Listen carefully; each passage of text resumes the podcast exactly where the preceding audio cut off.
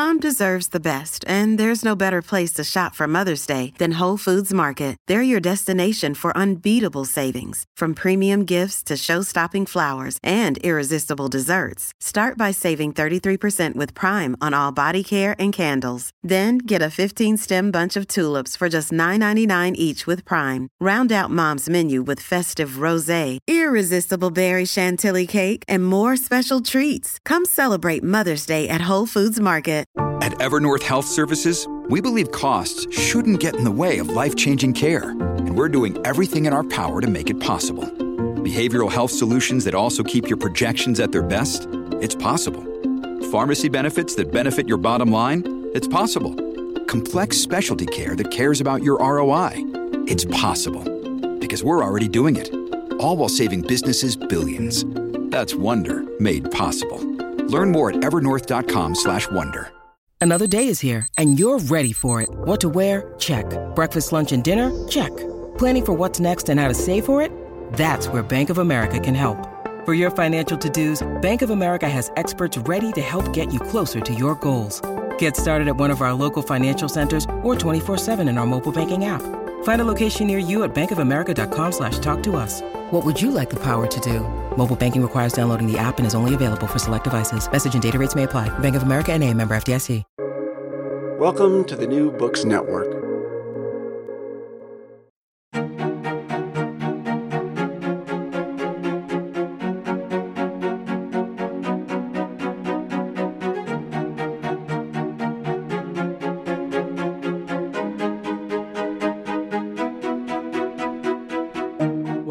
This installment of Witness to Yesterday, the podcast of the Champlain Society. My name is Greg Marchildon, and I'm here at McGill University's Institute for Health and Social Policy to interview David Wright on his history of Toronto Sick Kids Hospital.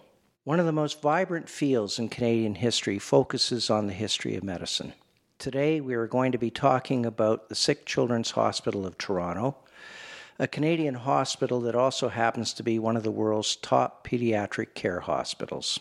But this is much more than the history of the institution and the doctors and other health professionals who provide life saving care.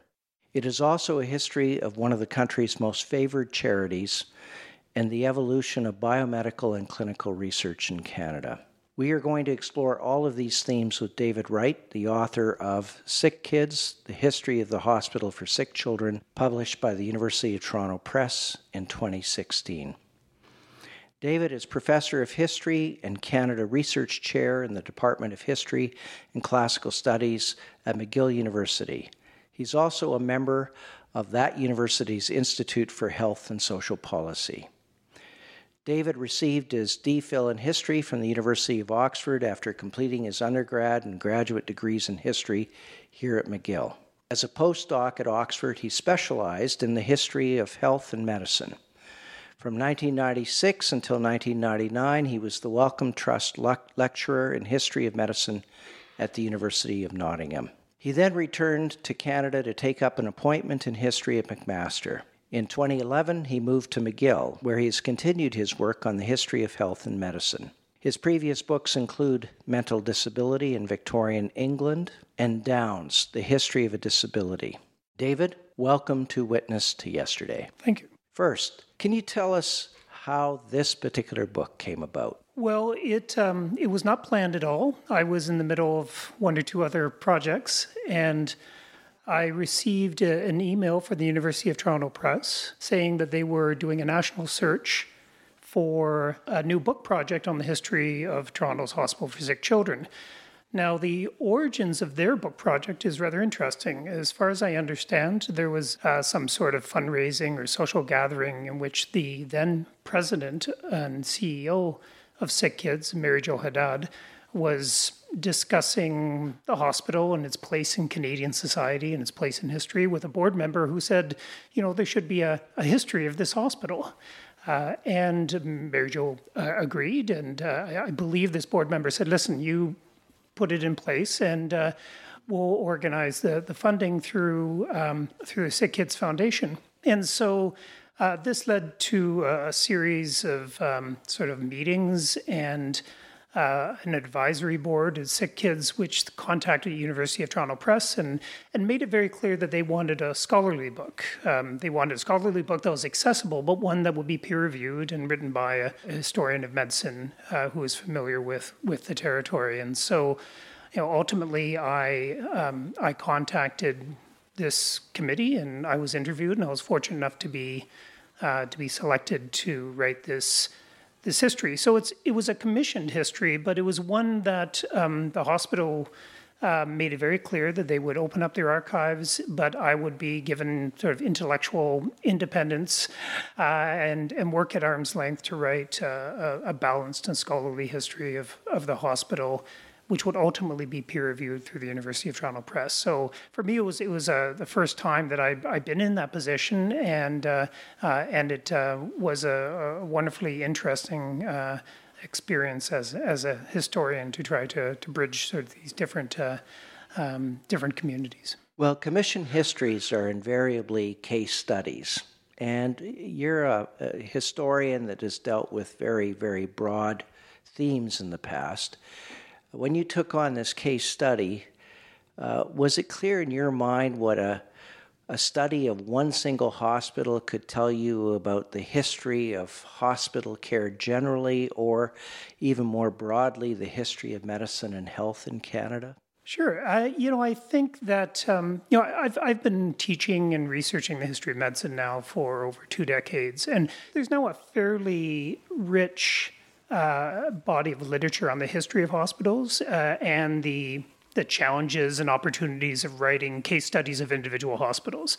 Um, uh, I, I trained in Britain, and there have been many um, fascinating case studies of you know some of the most famous hospitals in Britain, uh, uh, as well as in Europe, and so I was familiar with you know with the the themes and with the challenges.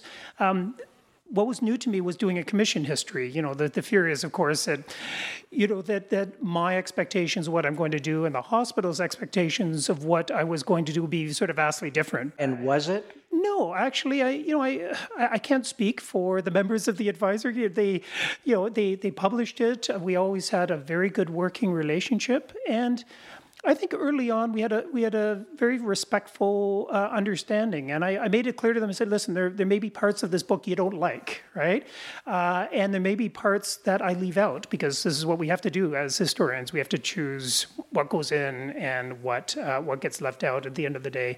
And you know, you just have to be prepared that you might read a couple chapters, and you know, they might make you cringe or they might make you feel uncomfortable. I could, I could think of a couple of chapters that might have made them cringe in this book. Yeah. Did it make them cringe? You know, I, I, I don't know. Um, you know, I think at the end of the day, I was very, very happy with how respectful they were about not not interfering with the book. Right? They um, uh, they may well have had different understandings of particular events.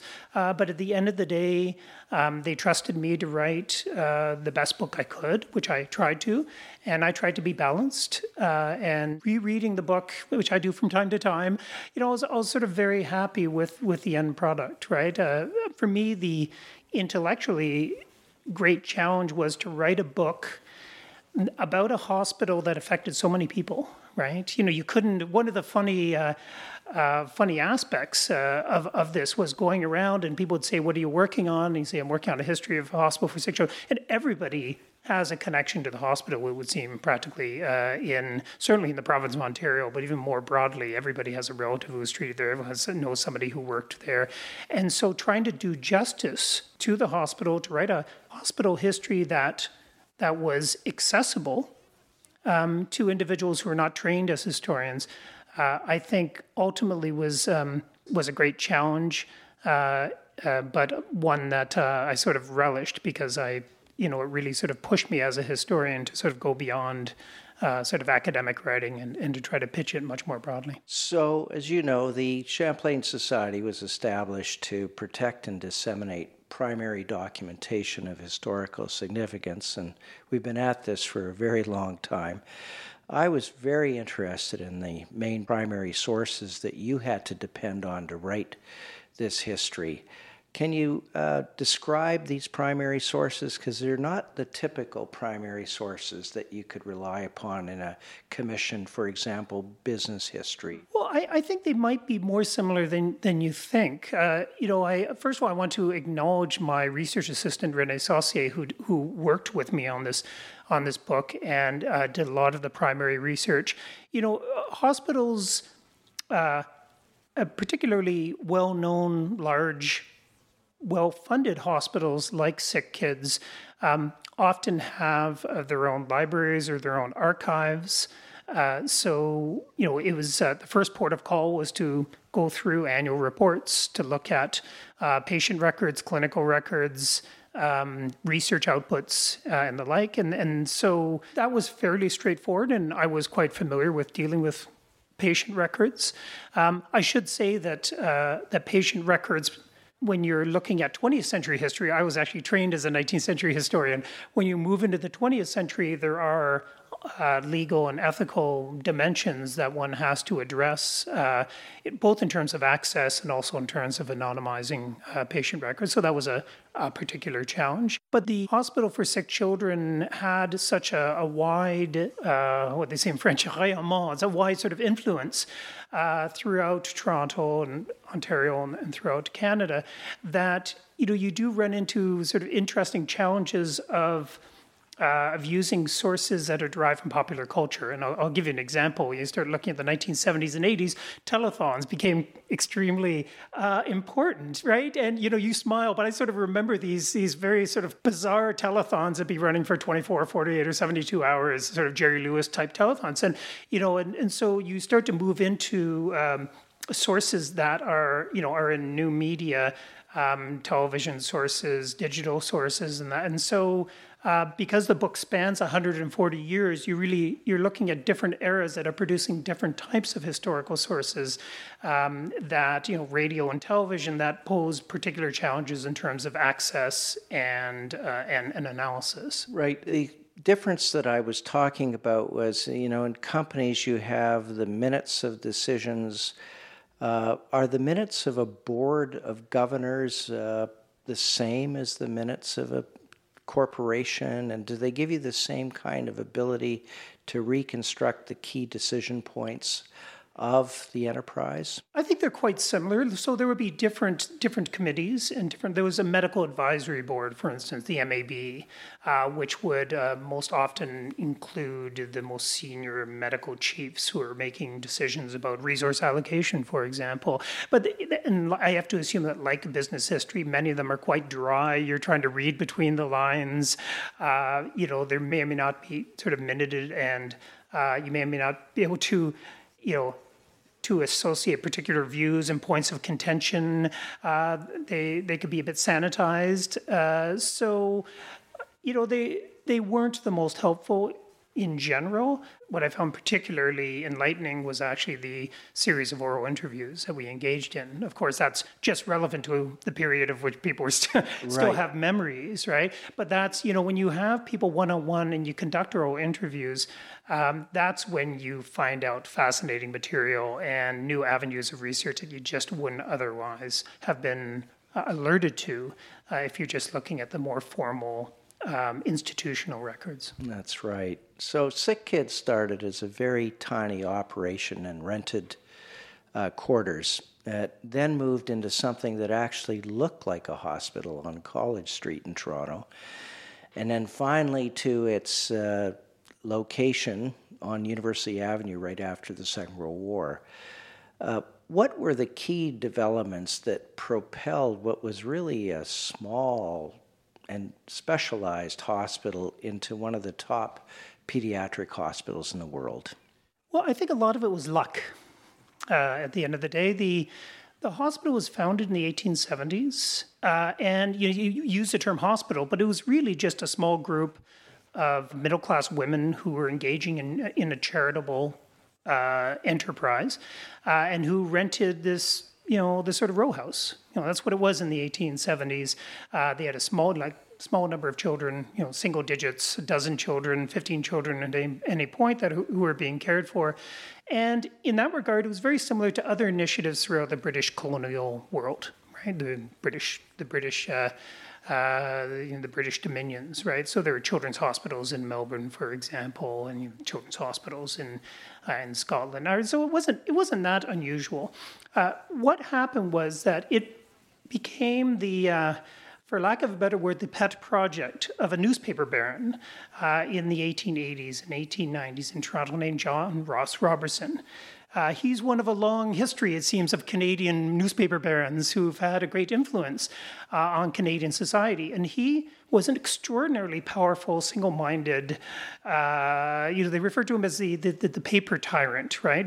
He had a lot of money, he had a lot of political power, and he uh, decided to pour all his energy and money into building what he considered to be the most, you know, the state of the art, the most important children's hospital in the world.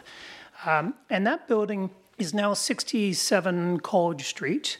Um, it's the home of Canadian Blood Services. For those who are from Toronto, it's it's uh, very close to Women's College Hospital, the new Women's College Hospital, and uh, it at the time in the 1890s was really it. It was a state of the art children's hospital in the world. Um, it reputedly had the first x ray machine in, in, in Canada. Uh, it became the center of these, this massive uh, effort to pasteurize milk in Toronto. And uh, so by the, by the dawn of the 20th century, it was extremely well known. And it was uh, attached to the University of Toronto's medical school. Uh, which was becoming quite famous for a variety of reasons, not least of which was the um, the research associated with it in the 1920s and the discovery of insulin. So, um, so that was that was one important aspect, I would say. The second was there was an important discovery, or discovery. There's, uh, yeah, I, I, guess I will call it discovery. There was there's research on um, vitamin-enriched foods, which led to the marketing of pablum, which, for those who are old enough, who remember was a very very famous uh, enriched cereal of the post World War II era um, whose royalties basically fed into the hospital and funded the hospital for decades. Uh, one researcher referred to Pablum as the, you know, the mush that made sick kids rich. uh, and apparently it was mush. Apparently it tasted like one person compared it to sort of wet Kleenex or something. Because this is, you know, uh, that. But it was it was extremely popular in the 1940s, 50s, and 60s, uh, and the royalties you know, bankrolled sick kids uh, in the middle decades of the 20th century and gave it the ability to, you know, you know, hire the best researchers and build the best facilities, etc. Um, so that was the second. The third, I would say, was sort of geographic. And by that I mean there was a concerted effort throughout the middle decades of the 20th century, both by the hospital and by the University of Toronto, to prevent a second medical school in Toronto. And that's important because Toronto becomes the metropolis of Canada, right? It's growing massively in the 50s and 60s. Uh, and yet there's only one children's hospital for, you know, uh, a city that is becoming very, very large. And that concentration of, of power, of resources, of donations um, makes Sick Kids an extremely important institution. Uh, and you know, it also is, is Achilles' heel to a certain extent because it's you know the only game in town. Um, and when you think about it, Tr- Montreal, which now is about half the size uh, of Toronto, had three children's hospitals. Right, and, and, Toronto only had one, and it was all about sick kids. And so I think that you know added to the power and prestige uh, because everything was happening there, and there was a lot of money and resources being plowed into it. So it was a virtual monopoly, and I had no idea that when I was being fed pablum, and I was, that that was going directly into the coffers of Sick Kids Hospital in Toronto. Well, the royalties went into the coffers. you know, there were there were many companies that made a lot of money off vitamin-enriched foods, not just pablum, but enriched bread, and you know, it was considered to be extremely important in the middle of the 20th century. Of course, this history has its darker moments too, and one of the most infamous cases in Canada involved a nurse at Sick Kids and the death of 54 infants. Can you describe what happened and why, and what changed as a consequence of this terrible event? Oh my goodness. Well, this is a, a very long and very complicated story. Um, but in brief, there were a series of suspicious deaths in the early 1980s in an acute ward in the hospital.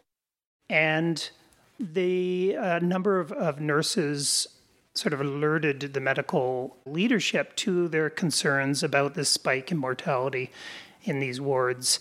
Um, there's a lot of debate about whether, in fact, this, was anything sort of anom- anomalous about this. It was a critical care ward. You know, the you know you know infants and young children die at the hospital regularly, um, but there was enough concern that the police ultimately were contacted. And here, um, the story took a rather um, unfortunate turn in as much as the police investigated from the start as as potential potential homicides uh, and ended up charging a nurse Susan Nelles as a sort of the common denominator between these suspicious deaths. They were looking at you know who was on who was on duty in various shifts.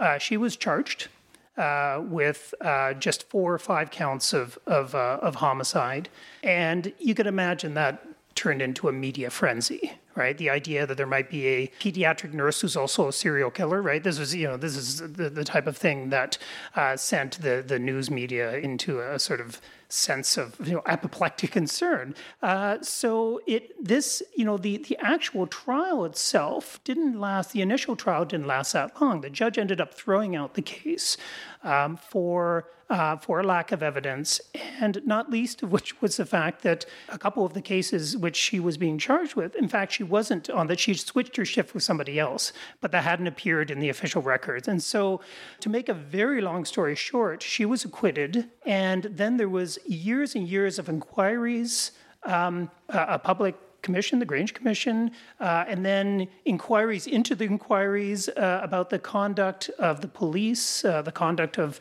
uh, researchers who had concluded that. Uh, suggested that the deaths were due to high levels of di- digoxin, and this more or less continued for an entire decade of the 1980s until uh, the last of the lawsuits and settlements had had completed. So, you know, what what happened as a result of it? Um, a, lot of heartbreak, a lot of tragedy, uh, a number of ruined lives, um, but not anything definitive. In fact, uh, it continues to this day where there's a debate about whether there were any murders or not, and what were the causes of the deaths, how many deaths were actually suspicious. Um, there have been many, you know, documentaries and published books on this topic. And what makes it fascinating from a historical standpoint is that the more amount of time that has that has elapsed after the event, the, the murkier it seems to be. It's, it's less clear rather than more clear. And I must say that's true because at the time it seemed clear. The media made it out to be clear. It was front page news. I remember it very well, and at least at the earlier stages, it seemed clear. And then uh, it started to get, in a sense, harder to understand with time. So what you say really resonates. Yeah, there were there were many um, technical aspects about the digoxin hypothesis that you know leading experts in the country were disagreeing about in the 80s and have disagreed about ever since uh, in terms of whether the tests uh, were you know were accurate about what what are natural what are reasonable levels of, of digoxin in deceased infants, right? There's a whole bunch of things which are never, I think, properly resolved. But I think the episode is fascinating. It's fascinating from a legal standpoint, right? This is, uh, you know, this is one of the first televised inquiries and commission in, in Canadian history. It's, it's fascinating from a standpoint of the history of nursing because the nursing profession really mobilized after this. They felt that she and other nurses who had testified had been treated in, very shabbily. Uh, so it's, it's, by nursing historians, they see this as, a, as, an important sort of mobilizing moment for the history of nursing. Uh, so, but for, for the hospital, there was this you know, people referred to this dark cloud, right? Uh, that it, it caused a sort of sense of mistrust towards the hospital, which hadn't really existed before. People, you know, people were claiming that perhaps they were they covered up or they weren't being forthcoming uh, about, you know, about uh, their role uh, in suspicious deaths at this time, and so uh, it was a difficult time for for uh, for the hospital. That's for sure. Now, Sick Kids is also a charity and what I found fascinating was your description of how a charity works in this way. And uh, the, the whole idea of giving to hospitals, particularly since we had the introduction of universal hospital coverage back in the late 1950s, Uh, and that seemed to have not only no appreciable impact on charitable donations to hospitals, but in fact, charitable donations have been growing in size as you document in this book. So, what what what is going on here? How can we understand this? Well, it's it's a great question, and then certainly the hospital authorities in the 50s and 60s felt that the introduction of hospitalization insurance of provincially run uh, medical services would lead and lead to an end in this sort of charitable impulse. They really did fear that, and many of them created these foundations, hospital foundations, because they thought the the government was going to take over the money in those foundations too. Um, but it never happened, and from you know as as a historian i try to look at the very sort of the longue durée of of, of charitable giving and, and what i try to argue in the book is that the hospital for sick children was based upon Great Ormond Street's Hospital for Sick Children, and it drew upon a centuries old British tradition of medical charity. And what this consisted of was the creation of, of civic hospitals that were purposely not supposed to be denominational right? They were they were civic enterprises of individuals coming together regardless of well, theoretically, regardless of class, regardless of religion, and contributing to a, a joint uh, project of community building in the public interest.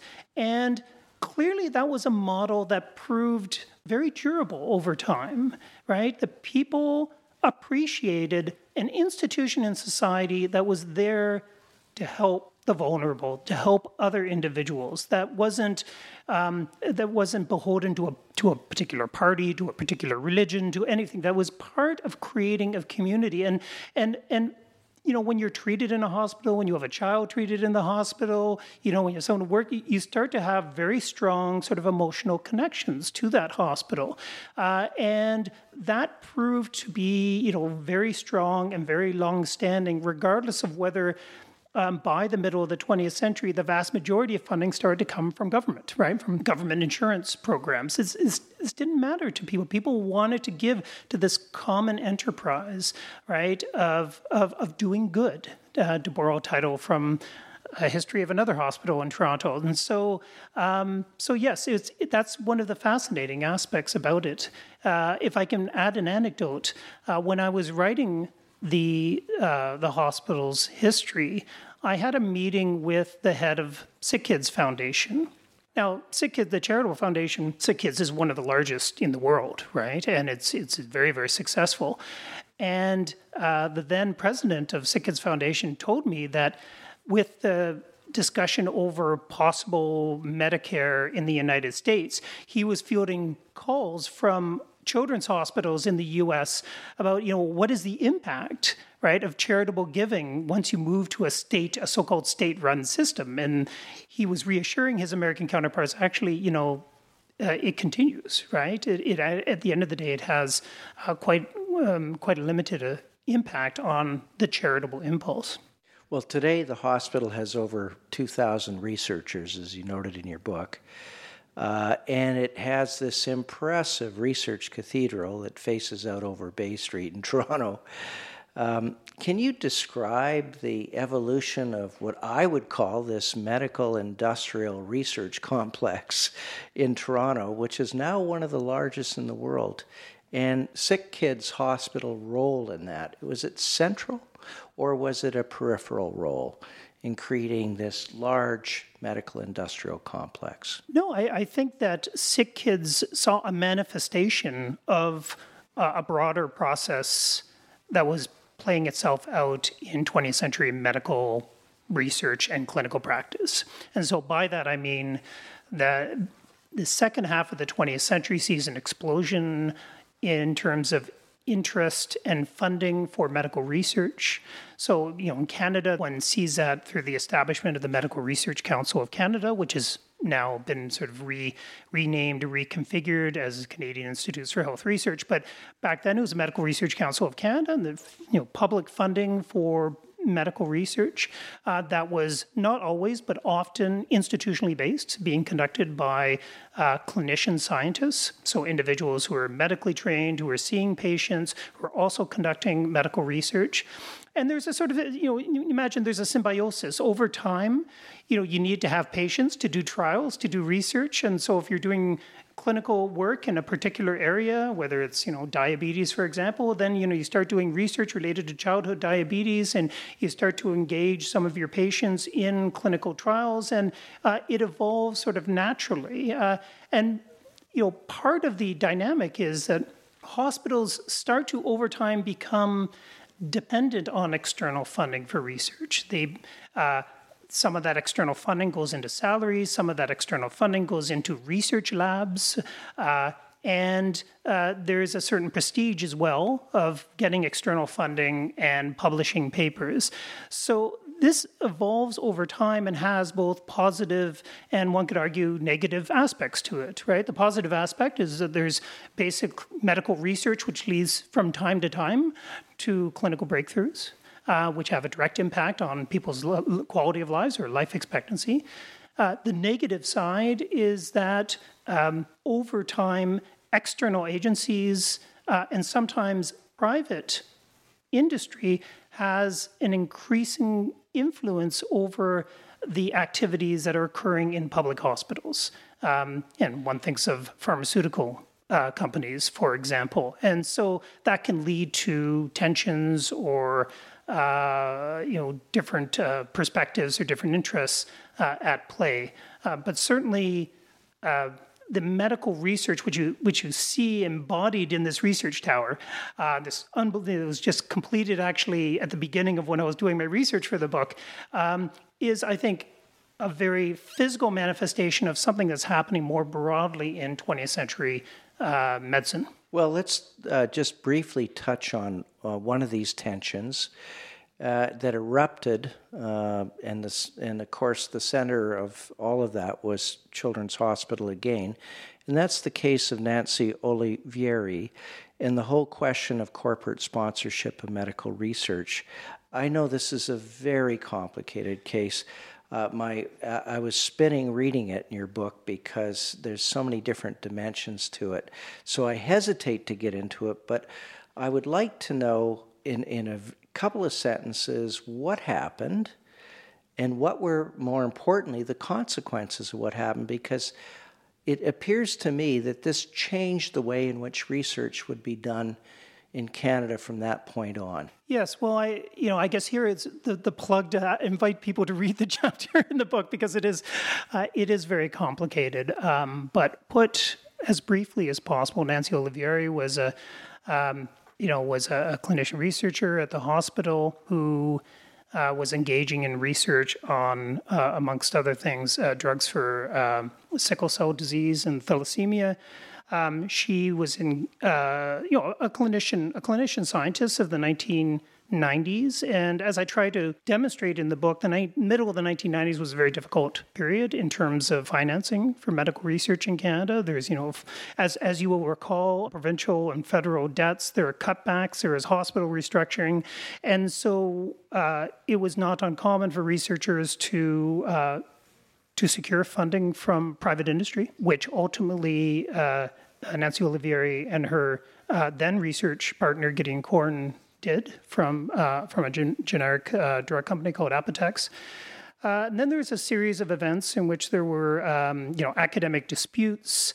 Uh, there was questions about the efficacy of one of the drugs, the side effects of, of of one of the drugs, and it it really snowballed into uh, quite a fascinating debate um, about the status of clinician researchers in uh, teaching hospitals affiliated to universities. And again, as I can put this as, as briefly as possible, but you know, I'm I'm a historian in McGill. I have tenure, uh, and supposedly I can say more or less what I want to say without losing my position. Uh, if I write a history book that the principal of McGill University doesn't like, uh, she can't turn around and fire me, right? That's the, the nature of, of, having, of having tenure.